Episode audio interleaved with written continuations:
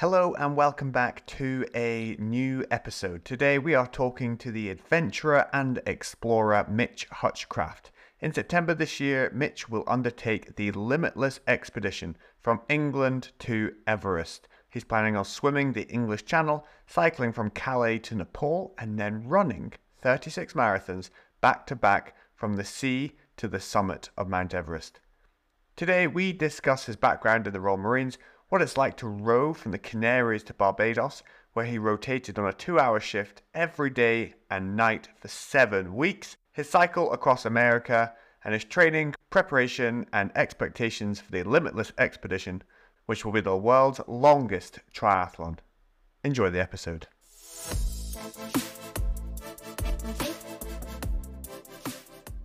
Mitch, welcome to the show. Cheers for having me, mate.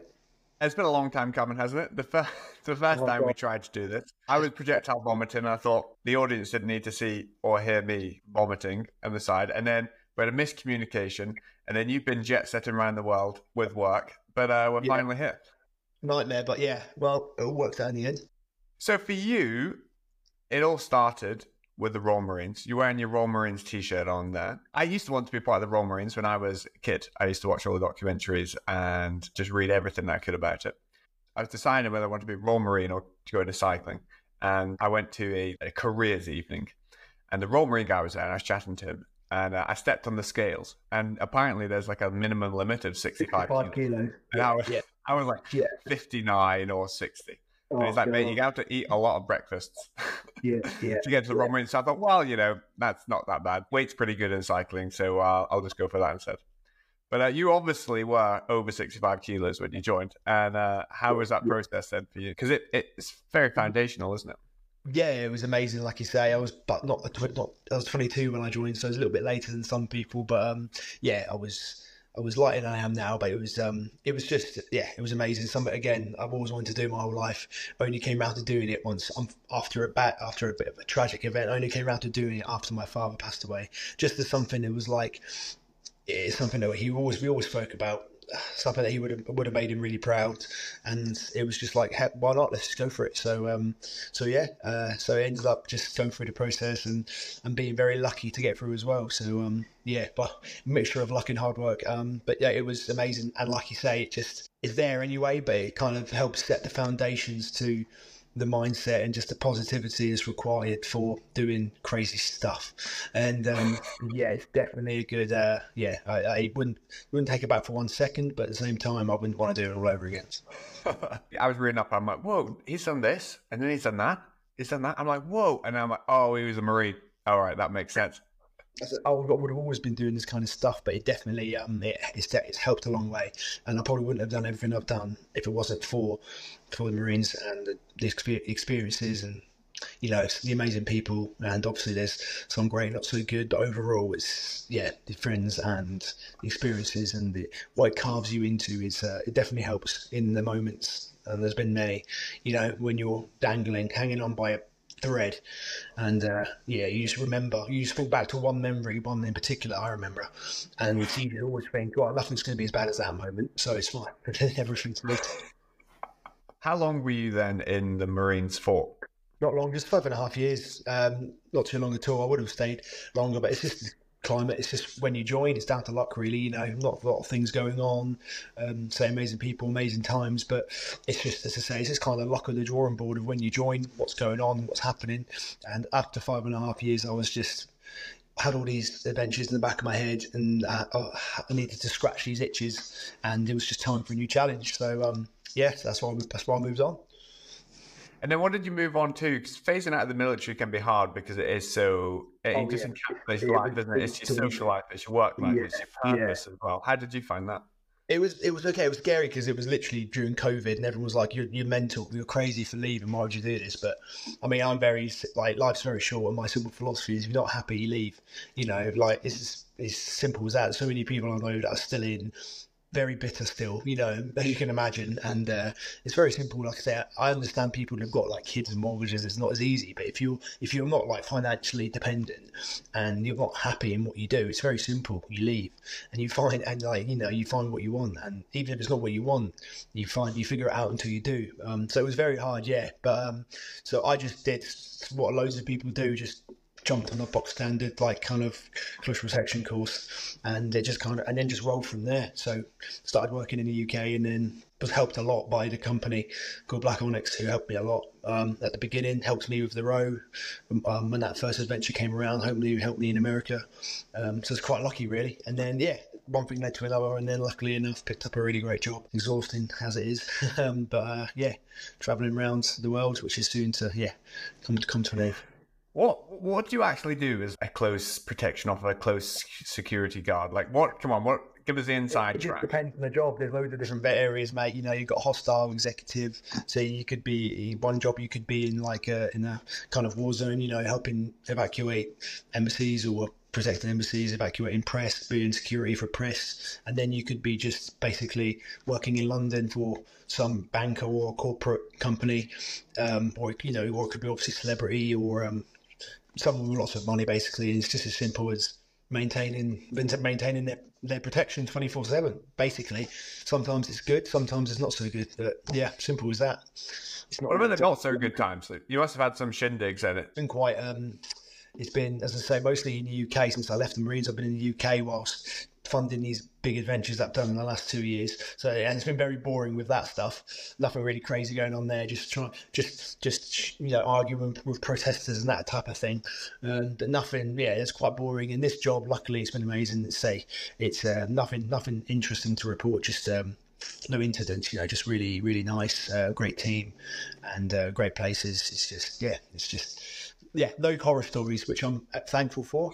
You know, so you touched that people were like resentful of you leaving the Marines. What what were the reasons why people would want to leave the Marines after a while? It's, it's just down to yourself and you know, for me, it's just a time for change, time for a new challenge. Uh, it just depends on the person, you know. Um, for other people, it might be different reasons, uh, but it's just yeah, it, not happy with the same routine, day, you know, day in day out, doing the same things every year. You know, nothing. It's not. It's nobody's fault. Say if there's not exciting trips because you don't hope for that. You don't wish for war or anything like that. You know, it's just the time and luck and and where you are really. It's uh, everyone's got their own reasons for leaving, but that was just that was just mine an itch for itch for adventure, an itch an itch for the next the next challenge. Very simple, like I say, life's too short. You move on to the next challenge. The first challenge that you threw yourself into was the row. What was the inspiration behind that?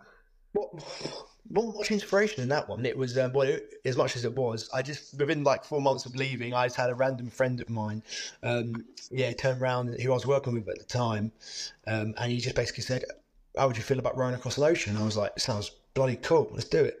Um, I love the ocean. Like I, I love it. Like I love swimming, and I, I grew up. I grew up in um, like Cyprus, and so I loved it. Just love being in the sea.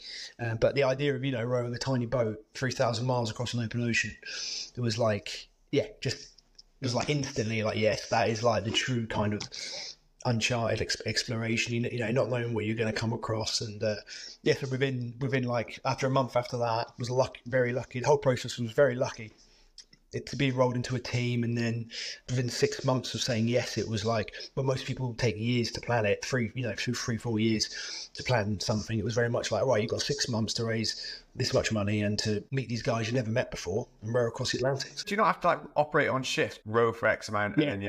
yeah, simple as that. So every single like team that does it is completely different. You know, like we were completely, I say, completely unsupported. It's not like the race, so we've got no like yachts following us, no safety yachts, nothing. It's just me and three legends, just uh, three really nice guys, two ex-marines and one guy who's now actually an officer in the navy, uh, but he wasn't at the time. Amazing guys. There's four of us, and uh, yeah, seven weeks non-stop um, 3,000 miles across from Gran Canaria to Barbados. Um, ironically, like being the first team to row to Barbados as an independent country, which was pretty cool. But um, yeah, so most people work in like two hours sessions, two hour shifts like two hours on, two hours off, two hours on, two hours off. We just broke it down a little bit differently. Like so during the hot parts of the day, between nine o'clock in the morning and six o'clock in the evening, we done an hour and a half on, an hour and a half off. So one and a half, one and a half. Then from six p.m. in the afternoon, evening until nine o'clock the next morning, it went down to three hours on, three hours off, three hours on, just to give you a little bit more time because you never get more than you never get more than two hours sleep in seven weeks in one go you know so but at least then you've got a little bit longer and it's not you're not rowing the whole time. And that worked well. We literally done that system um hour and a half on hour and a half off and three hours on three hours off. Um non-stop for seven weeks we didn't even we never like kind of never changed that and it was there yeah we are lucky it worked really well 12 hours of rowing a day each um, it was like 7,000 calories a day every day. 12 hours of rowing, seven weeks straight. Nobody getting seriously seasick or, or ill, and just hard work as well. And uh, yeah, it was fun. That must be interesting because that's such a long period of time and it's such an intense environment. Yeah. Obviously, with four military guys, it, it helps. But there, yeah. was there any times where I was like close to a mutiny on board? Yeah, no, no, no. Everyone asks that, but it's really good actually because, like, because we weren't all close friends beforehand, you know, it's like we didn't even meet each other until we got most of us until we literally landed in the Canary Islands, like two weeks before going. So because you're not friends with someone, you, you can you bite your lip a little bit. You know what I mean? Like if you go with your best mate or your girlfriend or something, you know, within a day, things are getting shit, you'd be like, you'd be able to say, "Come on, like sort it out." But we were like, it was yeah we managed to just keep it keep it together and like um there's a couple of things obviously you know what I mean like opening up the hatch and smacking my friend in the head and getting called to get for that but uh that's simple stuff but overall yeah it's, uh, I've heard horror stories of people falling out and you know but um no luckily luckily we weren't too bad are there any resupply points because surely no, there's like nothing. no so you carry in all your food Zero. and you pack we packed 50 days of military military dry pack rations from from one of the um, one of the Marines bases that we managed to uh, uh, previous friends who had been on the road. We managed to secure it beforehand. So yeah, basically 50 days of military ration packs that's it. So the second you leave, you lose sight of land within a day, and then the seven weeks until you see land again, you don't see a single person. Obviously, boats in the distance, maybe like, but um, yeah, nothing, and you have to carry it all, and it's there's no space at all when you like start and then it kind of more and more space comes along as you start eating the food. But um, oh yeah, eating seven weeks, of, eating military rations for seven weeks is just it was yeah like five choices of meals but obviously, military ration packs are designed to to constipate you. They're designed to bung you up because to not to not leave ground sign for the enemy. That's why they're made like that. But you don't think about that before the row. But so within like within three weeks, you're bung like you know you're constipated to the point where it's painful every time we go to the toilet. Like I'm talking painful. Like yeah, I won't go into too much horribleness, but it was um, yeah, it was interesting to say the least. One of the many challenges. but so um, not only do you have to deal with high levels of constipation, you just have to go off the edge of the boat. Um, not well. I only have to really get into the water um, to clean, to scrape off the uh, like barnacles that build up on the bottom, uh, which my friend Connor did. Um, and uh, apart from that, you haven't really got to know because as much as like before, I was like, I want to go in every day whenever there's whales because we had whales, we had swordfish, we had dolphins, but it was unless the conditions are right, and you know what I mean. It's kind of really risky when you like if you jump in without being attached. And, and trust me, like within like a week, you just realise like salt. Anyone that, that, that, does it will tell you like salt water is salt water is the enemy. It's, it's like enemy number one. You just you do not want to get it on you anymore than you have to. Like after every single shift, you have to completely rinse with fresh water basically and wipe yourself down with baby wipe. Baby wipes and talcum powder is like the best thing in your life. And like without that, you, without that that, like you just fall apart literally fall to pieces. Your body would just dissolve. Um, so yeah, so it, it, as much as it was like, yeah, I'm going to get in every day, it was like, nah, I'm staying out of the water. Oh, what about rowing at night? That must be pretty weird initially. Yeah, probably is. I think most of us prefer it. It's just beautiful, and especially oh, really? if the conditions are like. If it's horrible, obviously no, of course not. It's if it's absolutely pissing it down, or you know, gigantic, massive waves, and it's obviously it's horrible, but yeah, the the best moment for me, like for us by far, was like there was definitely a night. So when it's like about about a week in, you know, um, it's literally just like when it was at night, but but the water was literally like glass, not even a ripple for as far as I see, like literally Life of Pi. If you've seen it, it's literally exactly like that. Um, like cr- crystal clear, like glass glass water without a ripple in the water. Stars so bright, they shine so bright. It's like daylight. Shooting stars that burn and turn light turn night to day for like 10 seconds. And then you've got the um dolphin we had one night we just we had the bioluminescence so every single time your oars touched the water you just have bright green blue purple flashing lights all around you. And then we had Wow. like pod of dolphins like swimming around us for like two hours. They'd swim underneath the boat in like twos and then just leave a trail of sparkling blue and green light behind them. And um, yeah and obviously that was the, the nights were just the best. Like when we had nights like that it was just like it was it, like being in a dream. That's the only way you can describe it. It's like the only thing I could kind of think of is like surreal. Like it's just you feel like you're on another planet or in another dimension or something. It was, uh, and we had luckily the both like Bluetooth speakers, so obviously audio, books, podcasts, music. But for us, it was like me and my partner. It was like a classical piano. Like we love it. Lud- Lud- Ludwig Einaudi, and um, yeah, so that was I'll never forget them. them that's one particular song playing, pitch black, well, bright as hell with the stars actually, and then the dolphins, and um, yeah, so night was night was more ma- was magical. So yeah, So you you come on land and you finished your expedition, and that's Yeah. probably an expedition for a lifetime for pretty much everyone. But you Yeah. think, well, I was getting warmed up, and then you decide to cycle across America. Yeah, yeah, exactly. So obviously, twelve hours every day was like rowing is a lot to think about. So I was pond- always pondering the next thing, and like I always wanted to cycle across the United States, but across like the deep South, redneck country. Um, so, but also, but also at the same time, my big, big plan for the one for the expedition of a lifetime, obviously for for Limitless, came into my head, and I was thinking, well, if I cycle across America, that's perfect. Uh, perfect training perfect training so if i do about 5000 k across the southern united states uh, from the Atlantic to the Pacific, then that'll be about half the distance of what I'll need to do for my big expedition. So yeah, so next thing you know, less than twelve months later, I was uh, just flew to Florida on my own with my with, with my bike in the box, and um, and just winged it, completely winged it, and uh, bloody amazing. So um, yeah, that was incredible. You mentioned Limitless there, which is your big expedition. Yeah. Can you tell us a bit about the intricacies of that? Yeah, well, I mean, it's very there's a lot of logistics behind it, but no, it's just a expedition that was born out of a dream.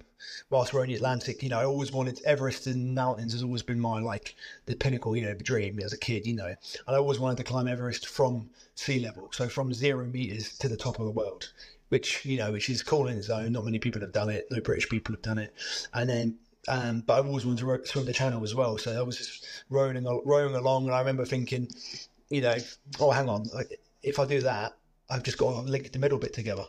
And it, it kind of turned it into a triathlon, which is quite cool. So then I just kind of looked into it and I thought about the timeline of when leaving, to when I'd arrive in, like, you know, in around Everest. And it just kind of like, you grew from there. So then, yeah, so then I thought, you know what, no, bugger it. We'll, uh, we'll swim the channel, we'll cycle from France to India across 13 countries, and then we'll run 1300k from India, from sea level in India to the top of the world.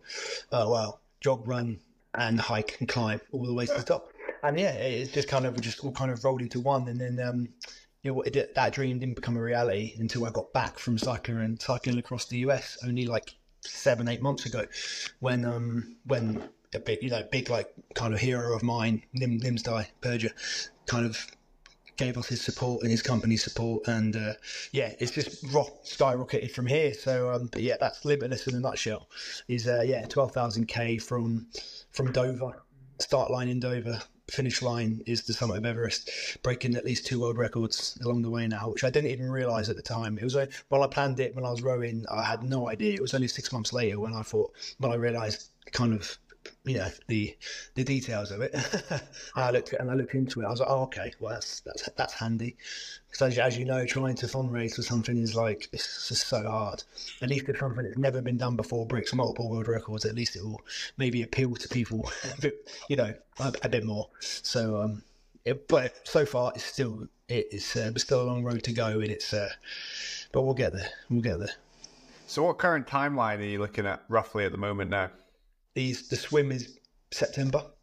The window for the swim is between the 10th and the 15th of September. The um, the, it's booked now, which was very lucky and hard to get done. Um, and then essentially six months. So September, October, November, December, January, February, March, arriving in eight, arriving in the, around Everest around April. So April 2025. So I'm leaving in seven months, but obviously then it will take six months roughly here in touch, touch and go to get to um to get from France to India and then get to a base camp. But again, it's lots of the logistics involved. It's just crazy. There's no, we can't we don't know exactly how long it's going to take here and there. So there's a nice bit of cushion room in case something goes wrong, you know, injury, injuries, like breakages, and um, there's a lot of. Hopefully, there's quite a bit of time for for uh, yeah for sorting things out. But it's a long. It's going to be. But that's part of the, the journey is just so unknown, and like how to do it, even how to do it is so unknown. That's kind of why I love it. You know, we've got um, I'm partnered with Loughborough University now. They're fully fully back in the expedition because they like the whole team. Um, basically offering services because it's just exciting. Like I say, ne- it's never been done. How do you fuel someone? How do you how do you optimize? Like what what what what wattage and like you know, you're meant to be, should, I, should you cycle to do nine, 10 hours a day every day for five months to be in a good state to climb Everest straight after or run, you know, because after 10,000K of cycling, it's then essentially like 30 back to back marathons to even get to Everest to then climb it.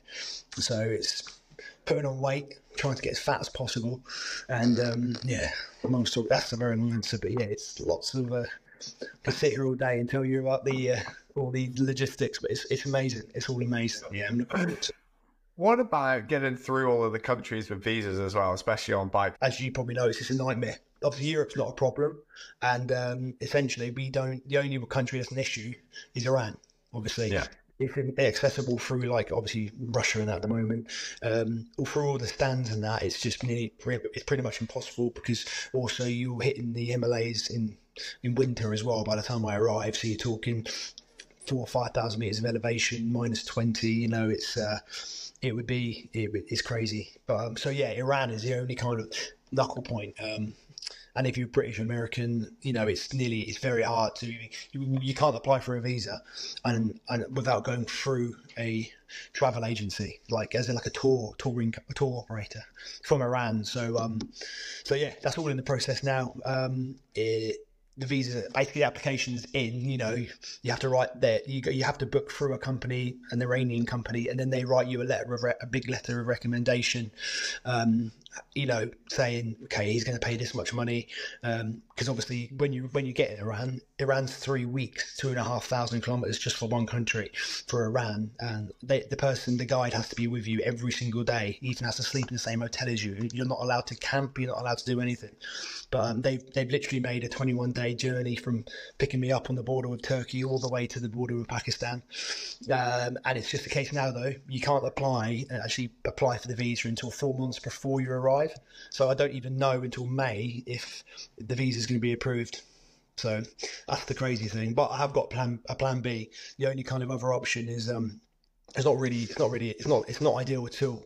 But if, if all goes wrong, then um, then when I get to the Iran border in Turkey, I'm going to basically do a big dog leg around the entire south coast of Turkey, back to Istanbul, which is the exact same mileage as Iran, and then fly to Pakistan, go to the border within 48 hours, 72 hours, and carry on from exactly where we would have crossed the border, exactly where you would have left off. So it's still the exact same distance, exact same that. But um, I'm hoping, obviously, I'm hoping it doesn't come to that because Iran is just apparently beautiful and the people are amazing and people I've spoken to that have done it, you know, are just Mark Beaumont when he cycled around the world, he went through Iran and I spoke to him a couple of weeks ago actually, we're going to hopefully do some training together. But uh, he he when he spoke about it, Iran was one of the best places he went through in terms of you know hospitality and the the country being beautiful. So I just really hope that that comes through. But um, if not, it's out of your hands politically. What can you do? You can't be upset or you can't. It's not. It's not. It's not anyone's fault. So um, just do the exact same mileage. Do a detour.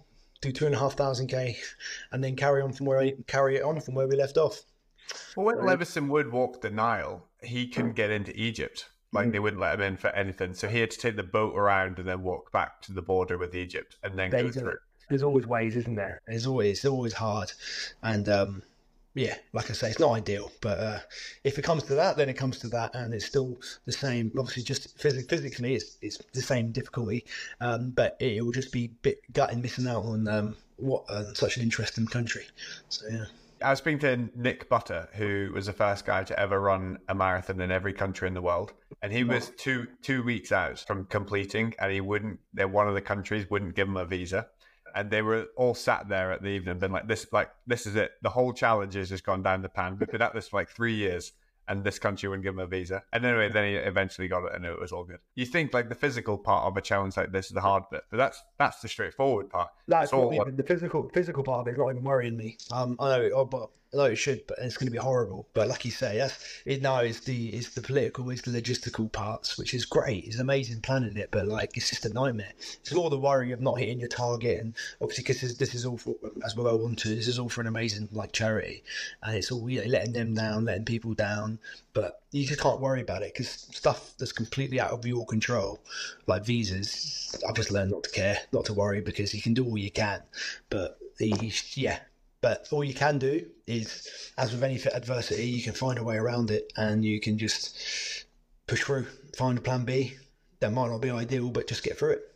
The cycling element will be a lot of fun initially because you're bashing yeah. through so many different countries. But then yeah. once you get to Istanbul, from there it'll be four countries. Yeah, of course, yeah.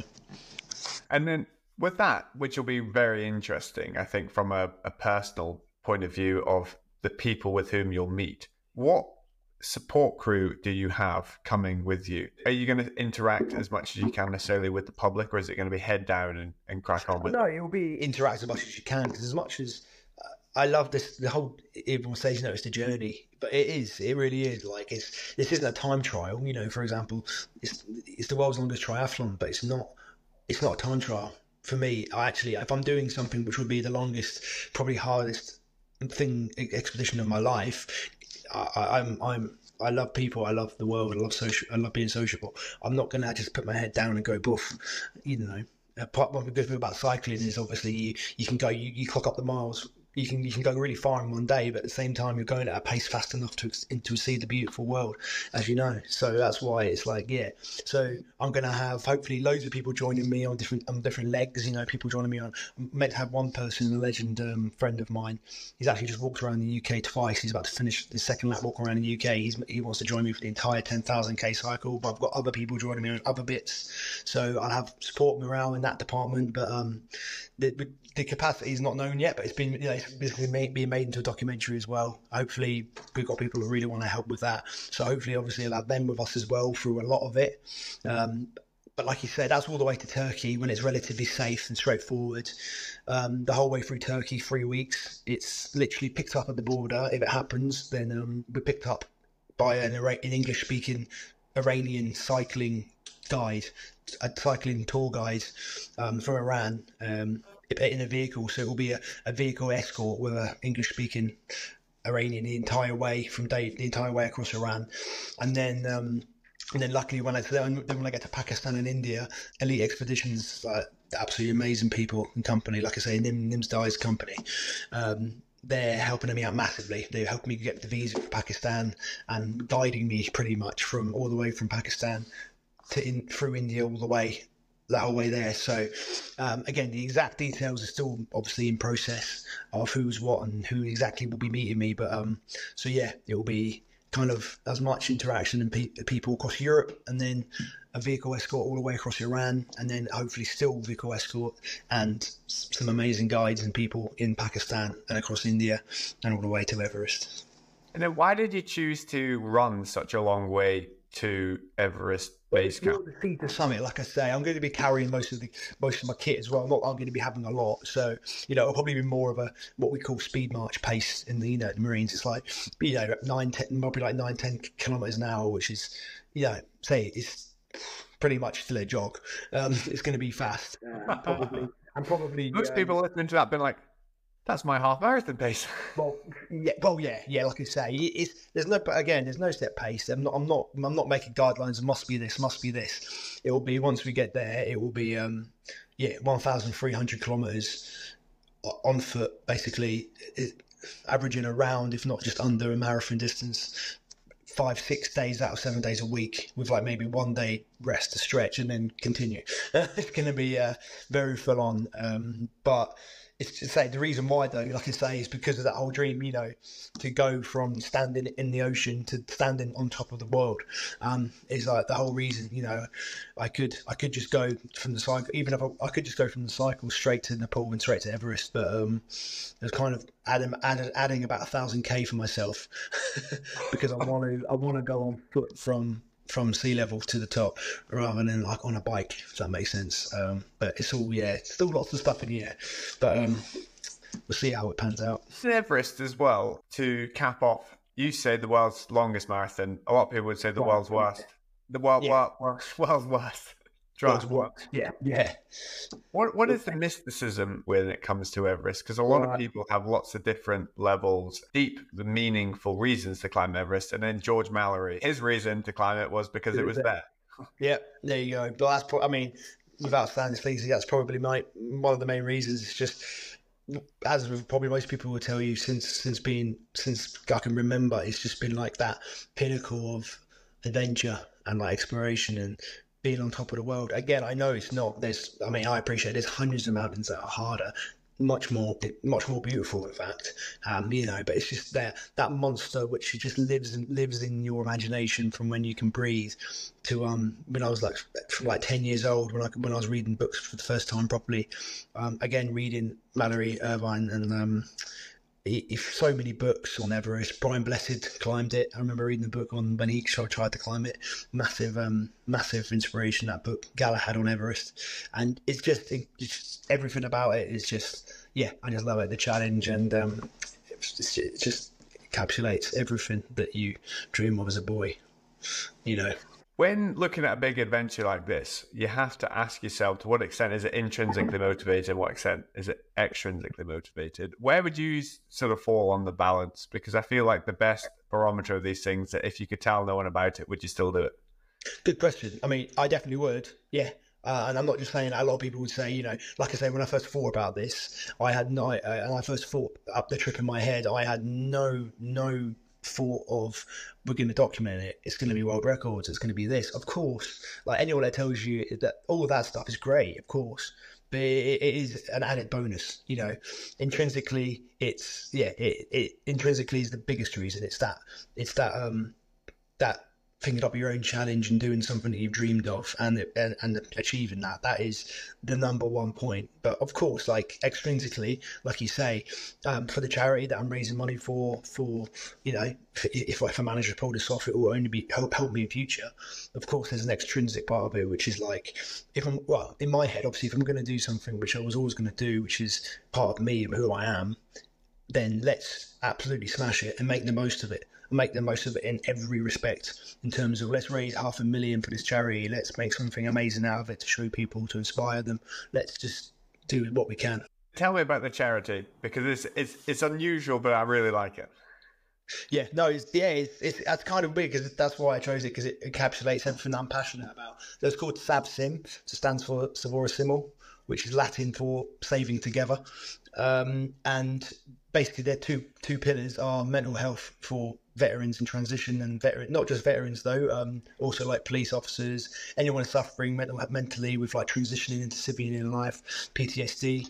Um, so they're a completely non-profit organisation who have literally made a mental health course, living and living in, and sleeping and working on the zoo, the London Zoo and Whipsnade Zoo, using animals and nature and therapy to help them. And um, but also the other half of that is they send they utilise the veteran skills by sending them to um, they operate in multiple countries in Africa at the moment. Like they just literally two weeks ago got back from a private rhino reserve in South Africa, but they send the veterans to do a dehorning program to save the rhinos anti-poaching. So it's using veterans and anti-poaching, and um, and also the back at home, the mental health courses for people for people struggling. But we're trying to. The more we make, it obviously it costs about nine, ten grand per person for a week's course for everything included, staying at the zoo, everything. So we're trying to just make as many courses as possible.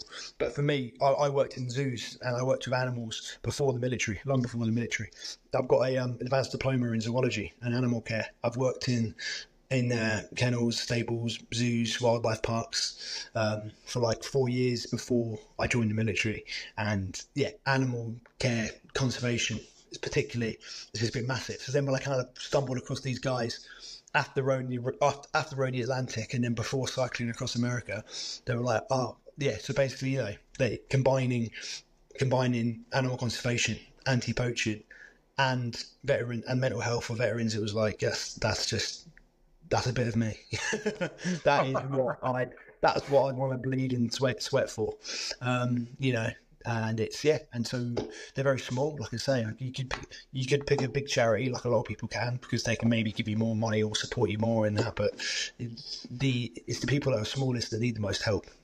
So you know, people, people need their voices heard. So, so yeah, it's uh, we're hoping to put them on the map. So good. I didn't realize that you had a background in zoology. That's like yeah. literally the perfect charity. Yeah, that's, that's what I mean. Yeah, that's it's just great. So, yeah, hopefully between now and September, I will I will be going out to South Africa or somewhere like that to to do anti poaching and save some rhinos and and just kind of combine all the skills that you learn in the military as a as a civilian like PTI as well, you know, training the ranges in in fitness, shooting, everything. So being able to combine all these kind of random skills into something that actually is is is really cool. So um, yeah, that's the that's the hope. You mentioned there that between now and September, you're going to head off to Africa. What is the timeline looking like? Obviously, there's a lot of training in which you're going to be putting in the hours, and you're also quitting your job at the end of this. Yeah, that's that's a real balls on the line situation. Oh, massively. Yeah, it's just the case. Well, it's not real. There's no there's no real timeline. It's just a case of right. I've got seven, eight. I've got seven months now to get my head down and absolutely put everything into into training because I've got obviously a training program. Swim, I'm you know trying to swim at least like four, four, five k every day at the moment. That's that's before any cycling. Um, so putting the head down into that, putting my head down into meetings and sponsors, and hopefully you know some filming in the build up and stuff to this with the charity and all that. So um, it, it's just kind of a case of there is no set plan of what happens at the end of this month. It's a case of I'll be able to just do as much and make it happen. You know, um, I'll be able to be available to make everything happen. That's all teed it up very nicely. People are excited. Yeah. They're going to want to follow you. Where yeah. would be the best place to see all of your training, all of the behind the scenes ahead of this uh, trip? At the moment, yeah, everything if everything's centralized on we have a website, but everything's centralized on um, the one Instagram account. Um, this is just the name, so my name Mitch Mitch Hutchcraft, but also the website is twelve thousand km to everest.com. Simple as that, twelve thousand km to everest.com, and uh, yeah, so the journey is going to be intense. Well, Mitch, you've been an absolute treat. We can't wait to keep up to date with all that you're doing. Thank you very much for coming on the show. Cheers for having me, Joe. Take it easy. I hope this helps you out, helps some people out.